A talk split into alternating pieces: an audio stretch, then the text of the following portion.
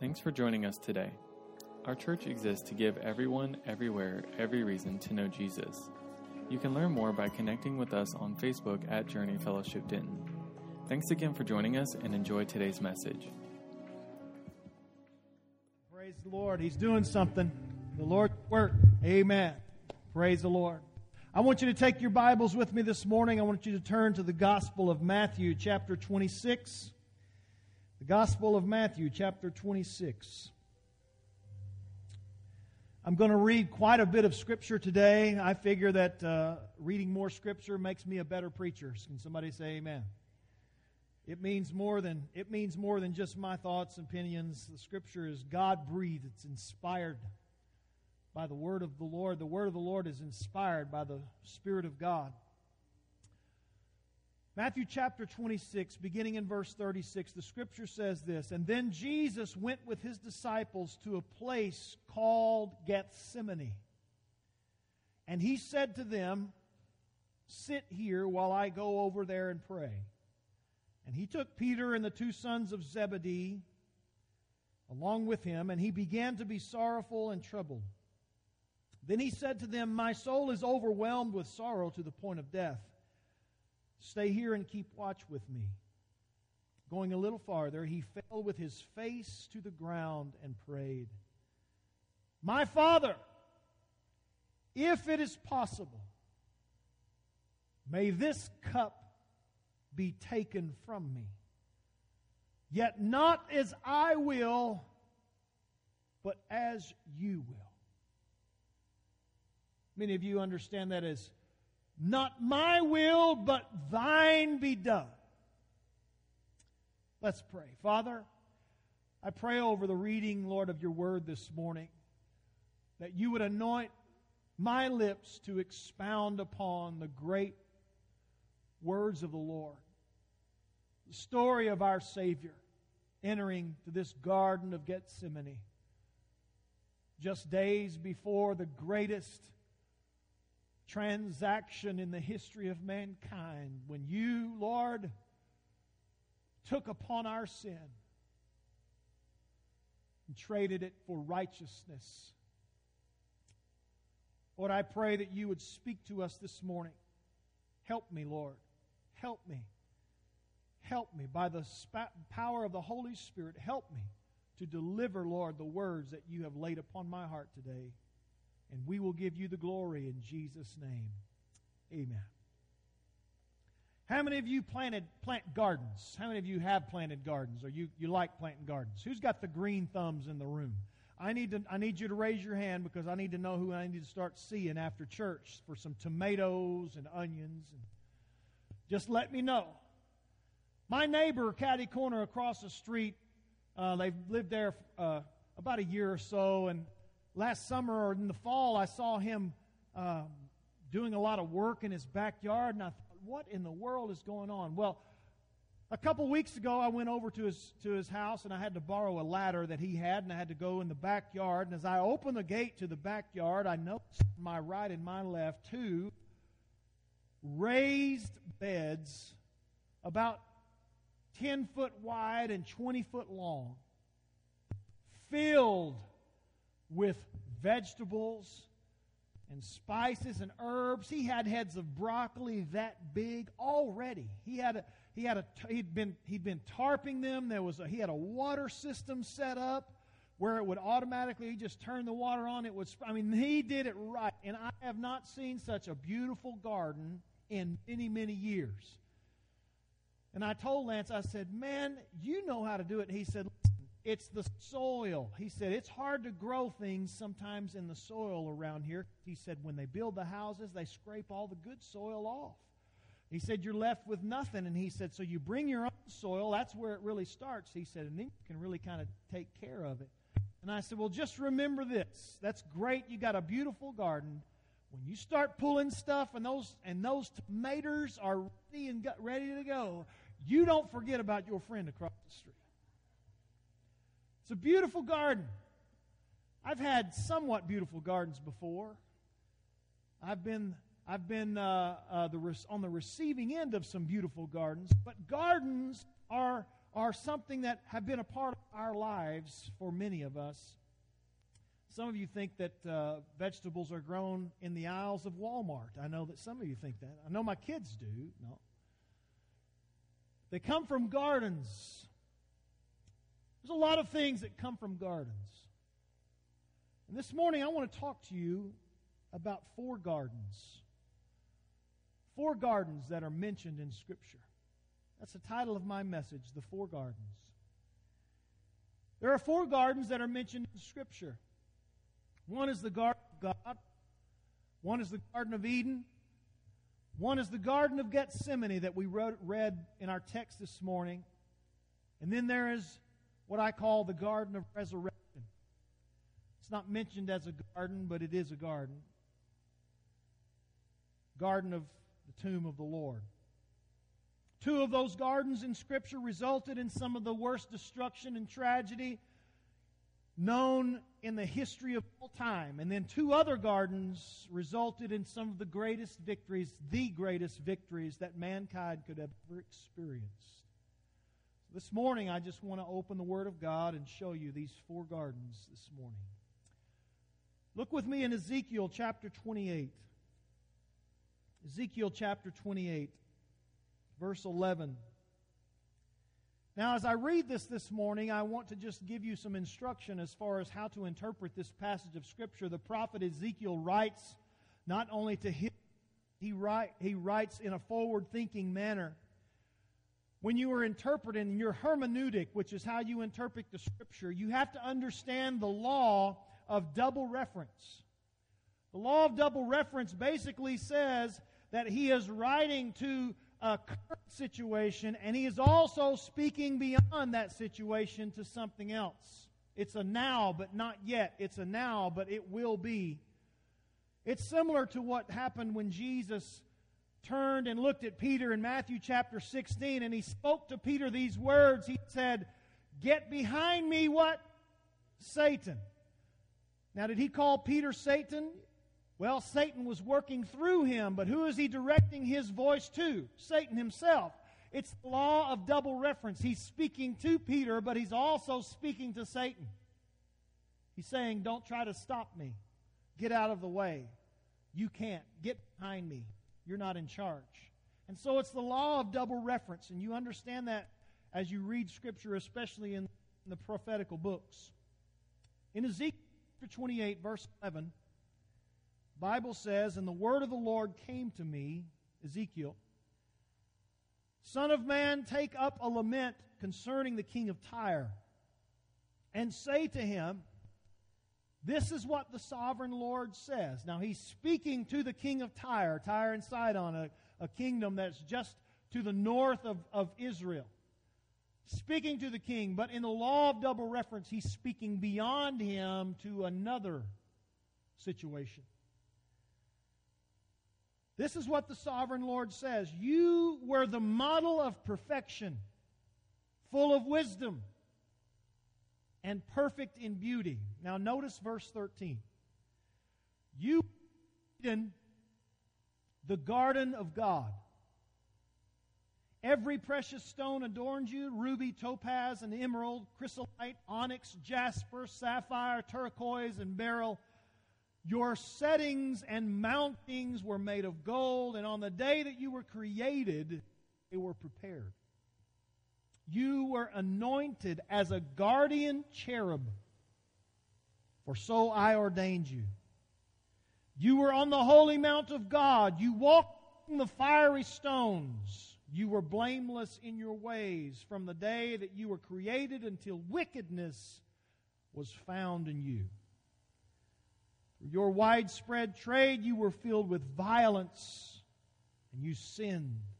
So I drove you in disgrace from the mount of God, and I expelled you, O guardian cherub, from among the fiery stones. Your heart became proud on account of your beauty, and your corrupted, and you corrupted your wisdom because of your splendor. So I threw you to the earth. I made a spectacle of you before kings.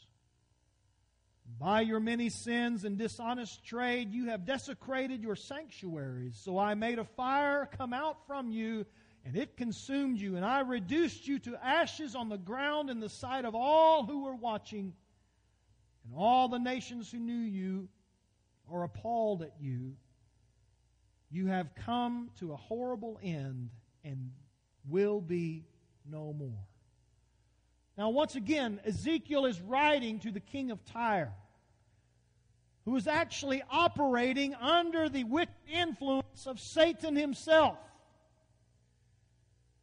We know that Ezekiel is not just referring to this human king in Tyre, but he's also referring to the heavenly realm that he saw past, that God is referencing.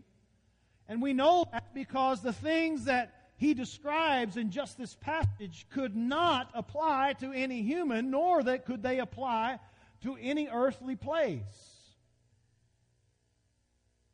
I've heard stories of what heaven is like. I've I heard a story just recently about what it must be like to live in heaven, and a man was telling the story had how he had dreamt that he went to heaven. And as he was entering into that place, he said it was just the most beautiful thing. The landscape, what caught his attention at first, it was just a beautiful thing to see.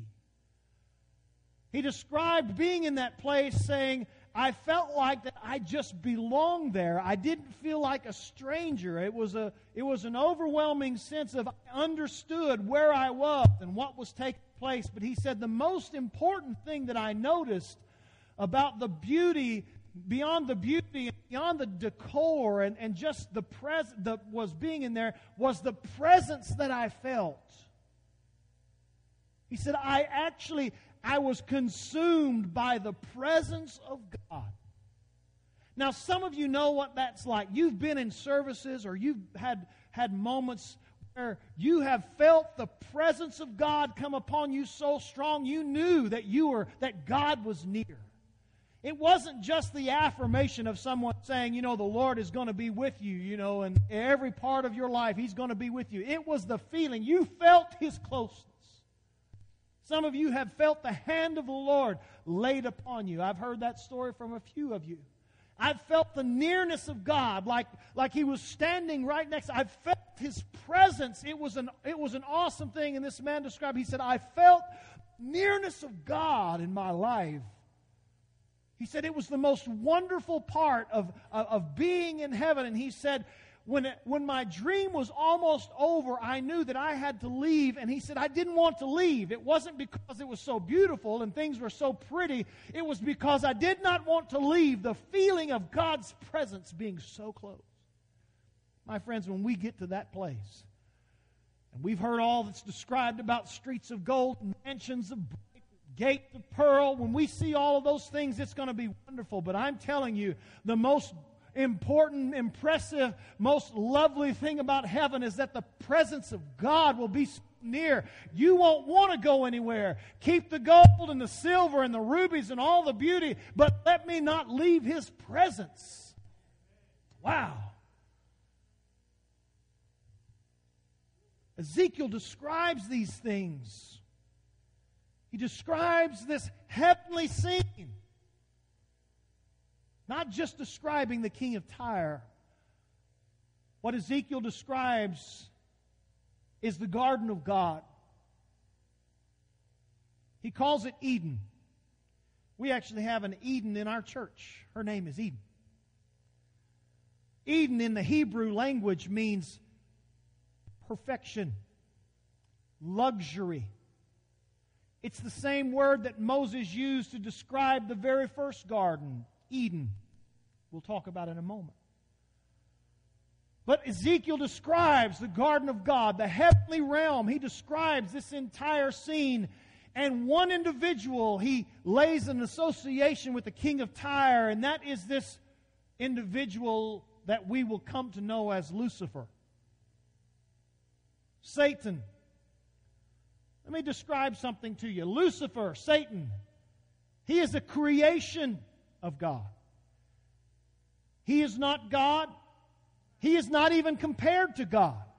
He's not the opposite of God. Satan is not anything near the level of who God is. He is not infinite. He is not, he didn't have a, a, a, an eternity past. He was created by God. All of the angels were created by God.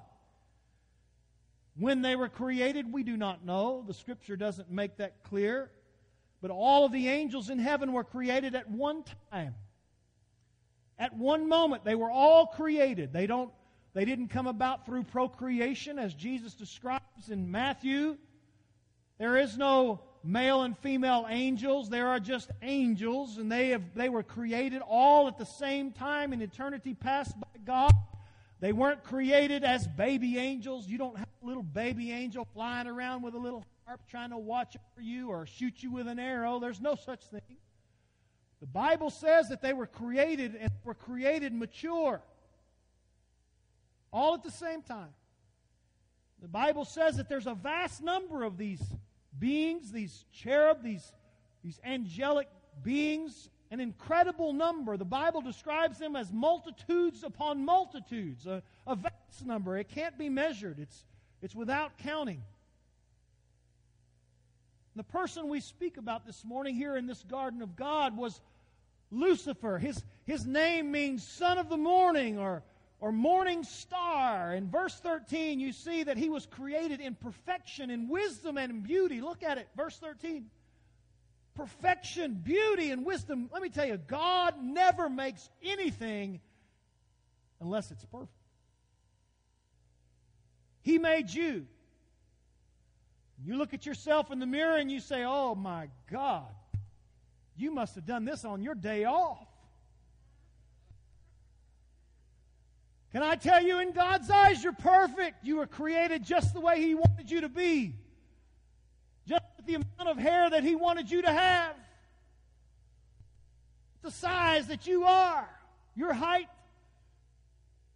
your width.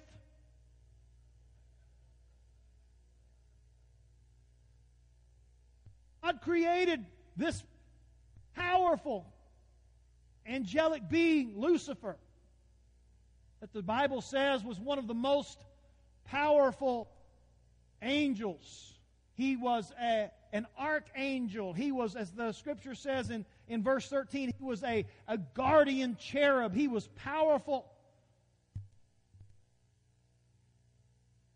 And Ezekiel, as he describes this garden, speaking in past tense, he says, At one time, you, son of the morning, you held this position. You ruled under God. You, in total submission to the Creator, you saw His creation and you helped to oversee it. But notice verse 15. It says that a time came when his submission to God ceased, and he was no longer blameless. You ask the question well, what did he do? What did this being do? Well, we don't know exactly what he did. We have little information in the scripture, but we know this that he rebelled against God. That he decided that God was not doing the job well enough. And he decided to go and do his own thing. And one of the reasons why we don't have all the information, and there's still many, many questions we like to ask and pontificate on is because the Bible is a story, is not a story of the creation and the fall and the story of redemption of the angels, but it is the, the Bible is the story uh, and the creation and the fall and the redemption of mankind. And so the only information we are going to have Scripture is, is that which is related to our own redemption. You will have plenty of time if you know the Lord and you were in heaven, to get filled in on all of the things.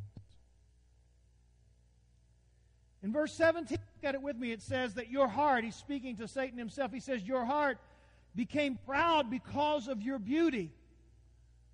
He began to look at himself. He began to look at his position as, as, as his beauty. He began to look at himself and he became proud. And let me tell you, friends, Whether you're an angelic being, a cherub, a guardian cherub, or you're, you're just a, a Joe Schmo right here in this room, let me tell you, it's a dangerous place to start looking at yourself and thinking you've got it all together. Proverbs 16, verse 18 says, Pride goes before destruction, and a haughty spirit before a fall. Be careful, my friend. Just when you think you've got it all figured out, just when you think your, your plans are, are going are gonna, are, are gonna, to transpire just exactly the way that you thought them to, to be, my friend, it's that pride that caused Lucifer to consider himself to be something to succeed God, that he could do it better. How many men and women have fallen on their face when they looked at their life and they say, you know what, I know how to do life myself. I can do it myself. I don't need God. I don't need Word. I can do life exactly the way I want to do it. The proverb writer says this He says, The Lord detests the proud in heart, and it will not go unpunished. As soon as that you are self sufficient in your life, just wait, my friend. Or better yet, don't wait.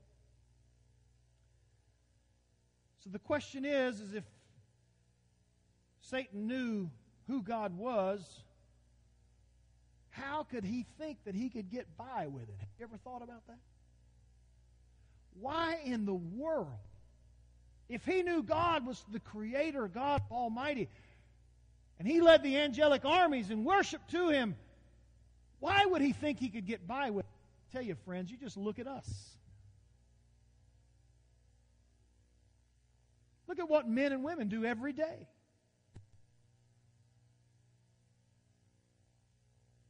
Don't be surprised at this angelic being because our consciousness, our, our, our, our, life, the essence of being, we have actually no control over any of it.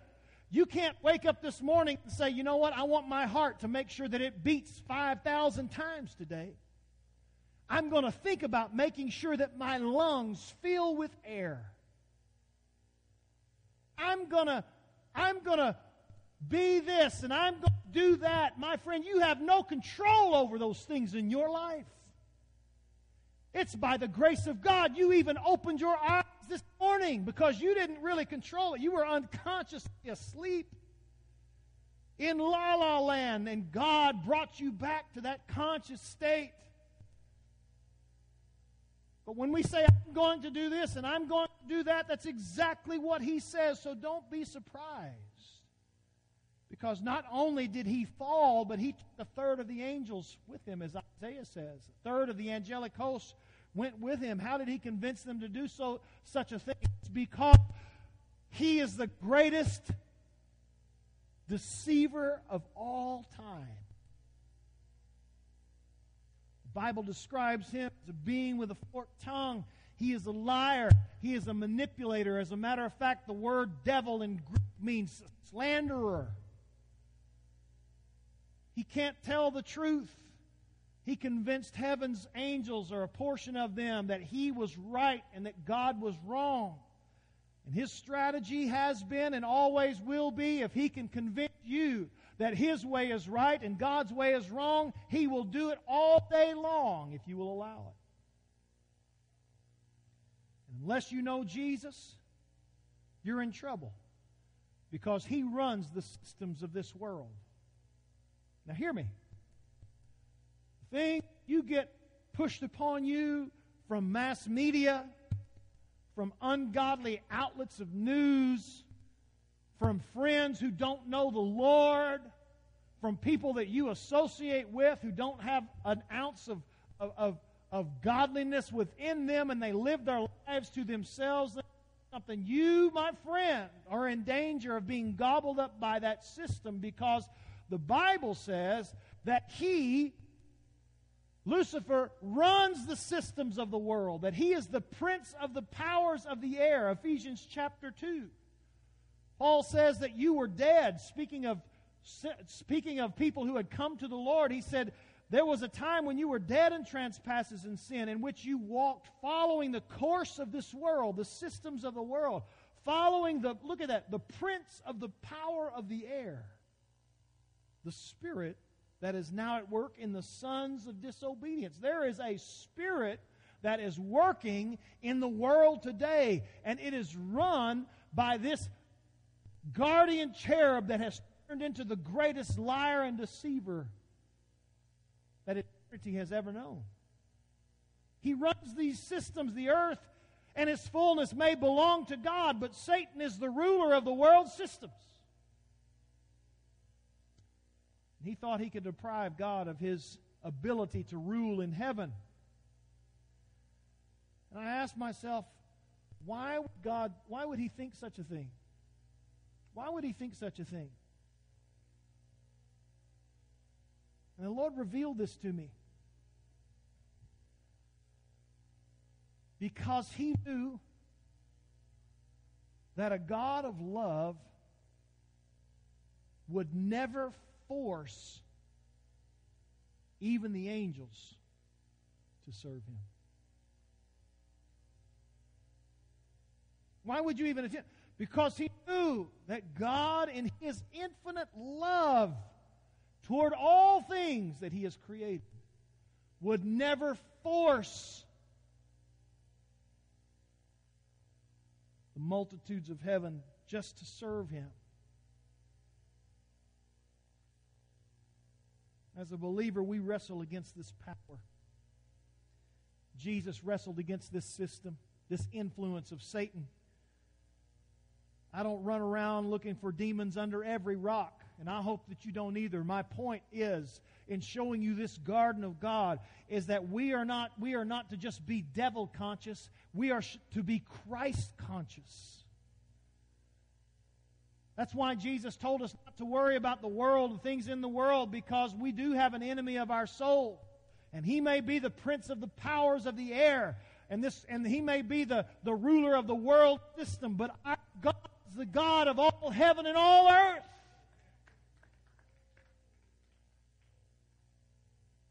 Why didn't God just kill the devil when he had a chance? Well, I wish he would have. Amen?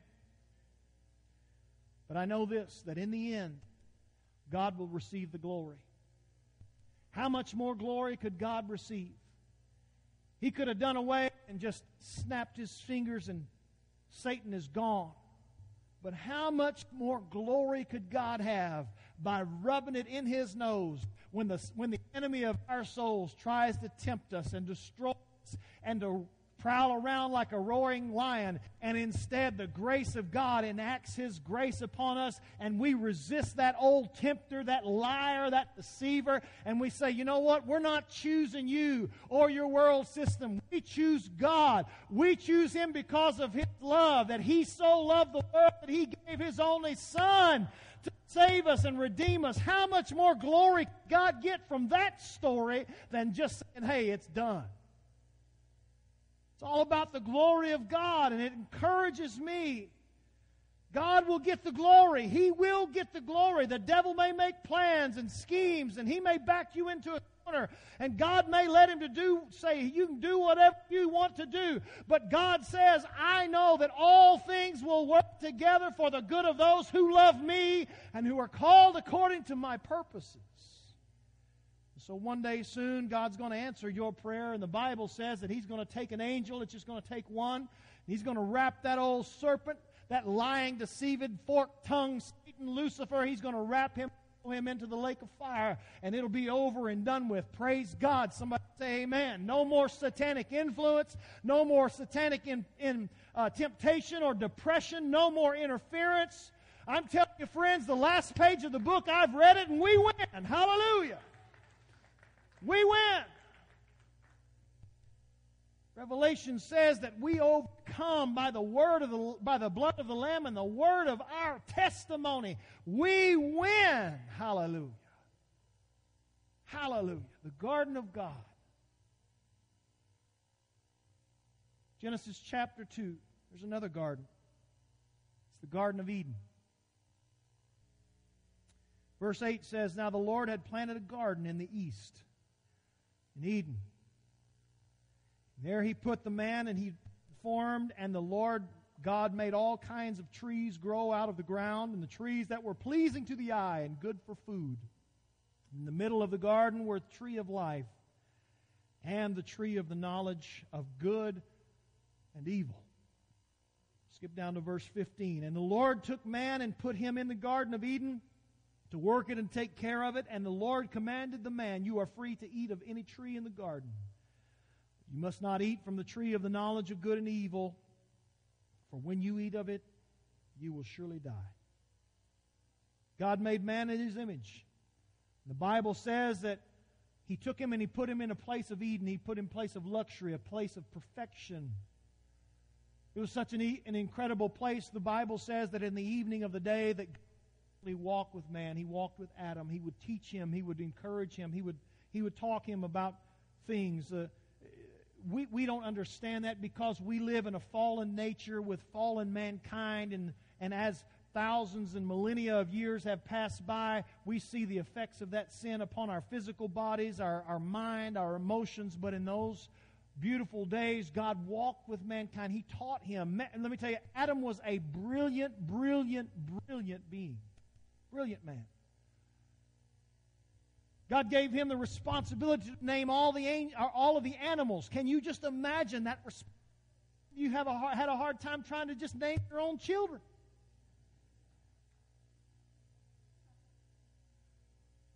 And if you get to my age, you can't even remember their names. You call them by something else. You know what I'm talking about. You have to list all of your other kids before you finally get to the right one. He was a brilliant, brilliant, brilliant man. He named animals. And you know, I, I, thought about this. It's just an incredible thing. Can you imagine the animals as they begin to parade by Adam and he begins to name them? And I know at first he had lots of energy and enthusiasm at what God had called him to do. I don't think he had any idea how many animals there were. The first one approaches and he says, I declare you hippopotamus. I mean, he was really, he was really into it. You are platypus. But after thousands of animals go by, poor old Adam might have got a little tired. Because then this four legged chewing creature comes up and he says, Cow.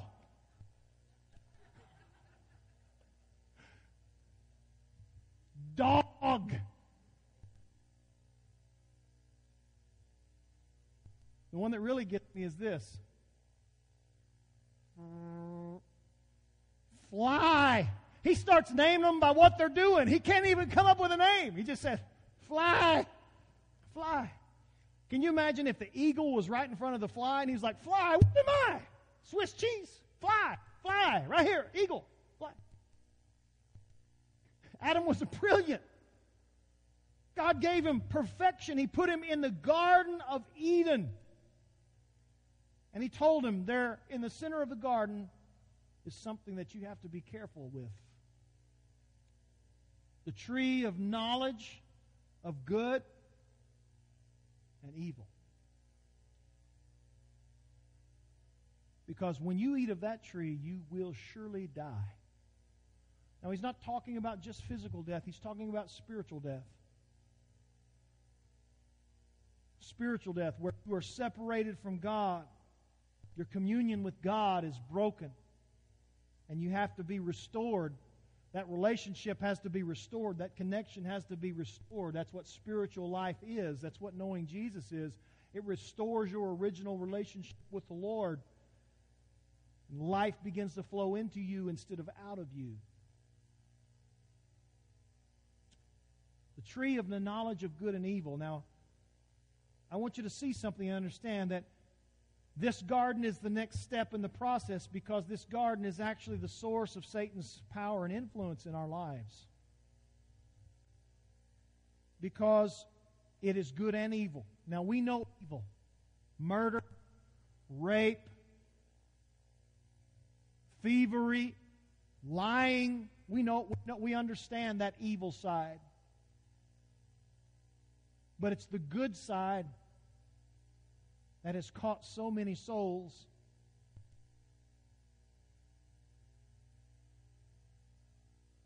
Because that tree was good and evil.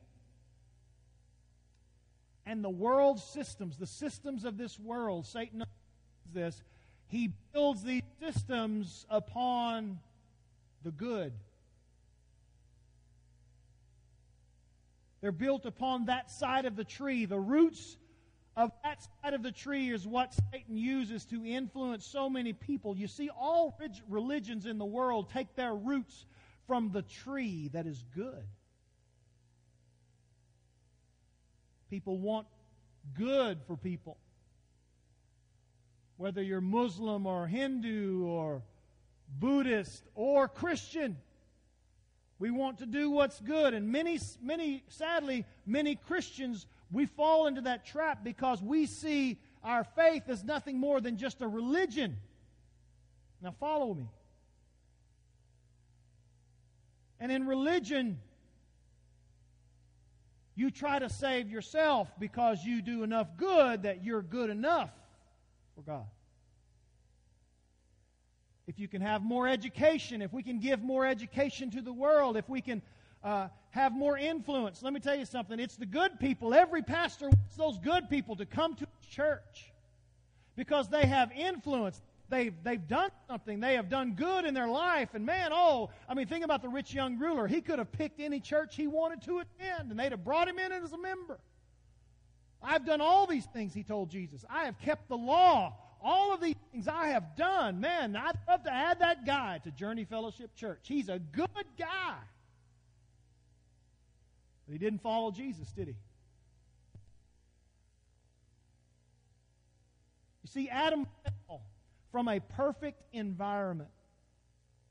And in our world, we think that we can just do good and get things good enough, and that's going to solve the problem. That's how our government thinks. Our government believes that if you, if you can just change a person's environment, if you, if you can fix their environment, you can cure all of their problems.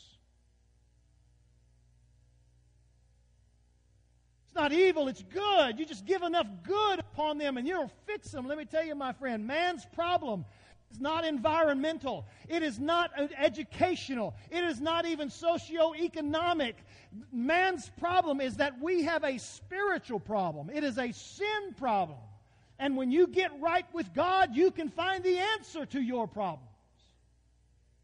But we want to keep doing good. We want to save ourselves by works. We want to save ourselves because we're so good. Look at me, God. You deserve me. I'm a good guy. It's the knowledge of good and evil. We thought that we could get ourselves. Let me tell you something. You can't get right without God, with God without the grace of the Lord. But you find Jesus Christ, you get a couple saved, and you'll, you'll fix the divorce problem. You let somebody come and experience the power of deliverance and the grace of God, you'll fix their drug problem. You let someone can, uh, find out find out that God will provide for their need, you'll solve the thieving problem that they have because it's not just an environmental problem, it's a spiritual condition. And our creation is out of alignment because of the fall that took place in this garden. But thank God that He did not leave us, and that's the end of the story, in that garden. Let me read Romans chapter 8 says, I consider that our present sufferings are not worth comparing with the glory that will be revealed in us. For the creation waits in eager expectation for the sons of God to be revealed. For the creation was subjected to frustration, not by its own choice, but by the will of the one who subjected it, in hope that the creation itself will be liberated from its bondage to decay and brought into the glorious freedom of the children of God. We know that the whole creation has been groaning as in the pains of childbirth up unto the present time. Not only so, but we ourselves, who have the first fruits of the Spirit, groan inwardly as we wait eagerly for the adoption as sons the redemption of our bodies. For in this hope we were saved. But hope that is seen is no hope at all. Who hopes for what he already has? But if we hope for what we want, for what we do not yet have, we wait for it patiently. My friends, we have hope in, in Jesus that someday will be revealing in us that not just what happened in the garden has stay, this fall, this fall into sin, this, this fall into, into deception and in, into bondage, but we have hope that these days, even in our mortal bodies, we will be saved by the power of God. He didn't leave us in that garden of destruction, He brought us out with hope. With hope. We have hope today. You have hope today. And it's because of these next two gardens. And I move quickly. The Garden of Gethsemane. We read the scripture this morning already. It's a man made garden. Nothing close to the two gardens of Eden that, that we see in the scripture described as perfect and luxurious. It's a man made garden. Shannon and I have actually walked through this garden. It's an incredible place. It's a little different. It's filled with trees that are ancient, that we were there. Old olive trees that were twisted, huge, enormous stumps, six feet across. These trees are ancient olive trees. In the midst of that olive grove, there's a small place, a garden that was called Gethsemane. And on that night, just a few days before Jesus was crucified, this man, he kneels in that garden, overwhelmed, overcome with compassion for the last three and a half years, this man has fought the temptation and resisted it every time. Where Adam lived in a perfect environment and failed, Jesus lived in the most imperfect environment, but yet came through completely sinless and spotless. And he speaks these eternal words My Father, if it's possible, may this cup be taken from me, yet not as I will but your will be done. This garden shows us that we have victory. We sang about it earlier. Victory in Jesus, my Savior forever. He sought me, bought me with His redeeming blood. We have victory in Christ, and we are talking about that victory that some people sing the songs but don't know anything about. That victory was found in that garden when our Lord and Savior Jesus gave up his own will. Let me tell you something. He wasn't looking forward. The human side of him was not excited about the suffering that was going to come upon him, about those six inch thorns that would be shoved down into his brow and his head, that blood would run all over his body, that he would be beaten by over a hundred men, slapped on the back with a scourge that would rip the flesh off of him. He was not excited about that type of suffering and that type of pain, but yet not his will.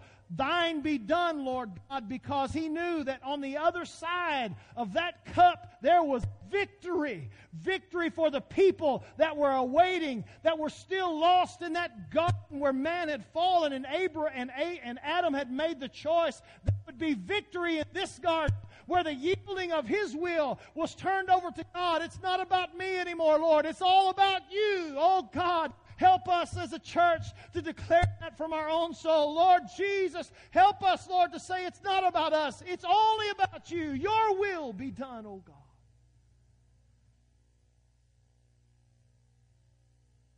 Isaiah 53 says he was he grew up before us like a tender shoot.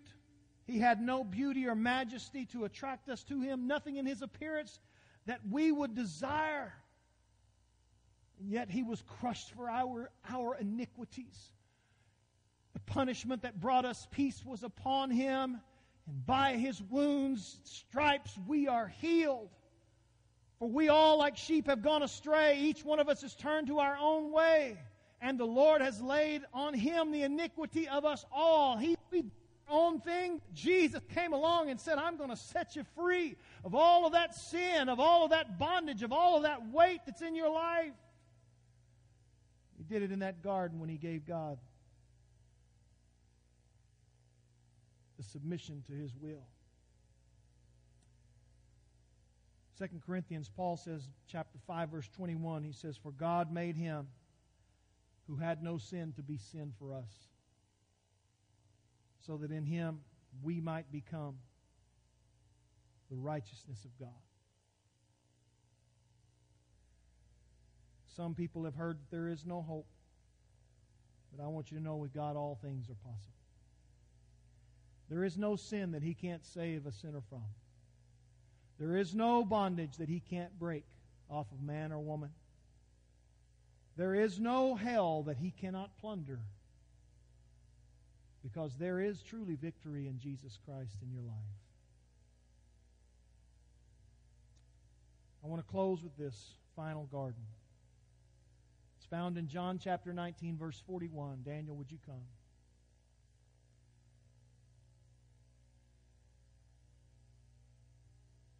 At the place where Jesus was crucified, there was a garden.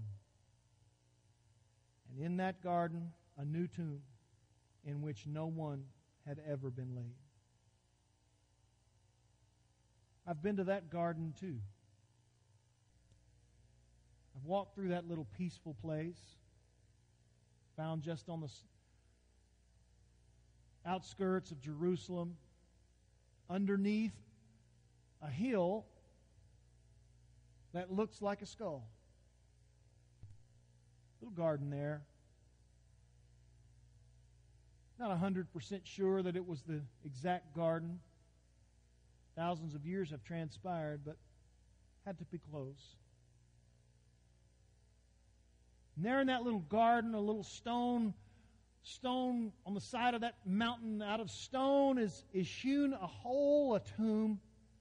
I believe instead of God having Jesus buried in the side of some mountain where dirt would erode, he, he, he honed a tomb out of the side of rock so that thousands of years and thousands and thousands more, we will never forget that the tomb still stands empty. These first three gardens that we talked about were all about death and destruction, but this garden, the garden of resurrection, is all about life. Can't help but imagine that at the crucifixion, Satan probably called a board meeting of all of his leaders. And he said, Fellas, this has been going on a long time. It started way back in the garden of God. Started in that garden. Where I decided that I would do my own thing.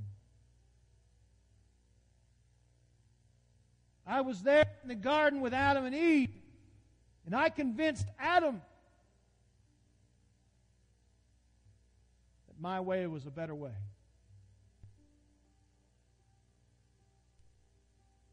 That heaviness that was laid upon Jesus in the Garden of Gethsemane was nothing compared as he marched up Calvary's hill and he received those nails into his hands and feet. And finally he said, It is finished. I finished him. Fellas, we won. I finally got him. We took him out. We beat him. At that moment, the ground beneath the tomb began to shake.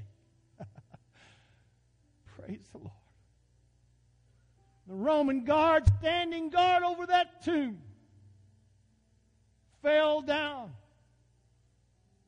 scared to death of what was taking place. And then out of nowhere, the angel of the Lord rolls this massive stone out of the way of that entrance of that rocky tomb. And light begins to shine as Jesus Christ walks out of that tomb alive. Alive. Alive. Friends, that's the message of the church. It's the message that comes from the garden of resurrection that Jesus is alive. We don't need to be arguing about the finer points of sanctification or the evidences of the Holy Spirit or the works that we can do in the graces of God. The message of the early church was He's alive! He's alive! He's alive! Jesus is alive! Hallelujah! That's the garden, the garden of resurrection. Praise the Lord. It's in that garden that we won the victory. Amen. We have victory in Jesus because of that garden. As I close, I echo the words of Paul in 1 Corinthians chapter 15 verse 57. But thanks be to God. He gives us victory through the Lord Jesus Christ. Thanks for listening to this message. If you were blessed by this ministry, we want to encourage you to share it. And if you don't have a church home, come join us any Sunday at 1030.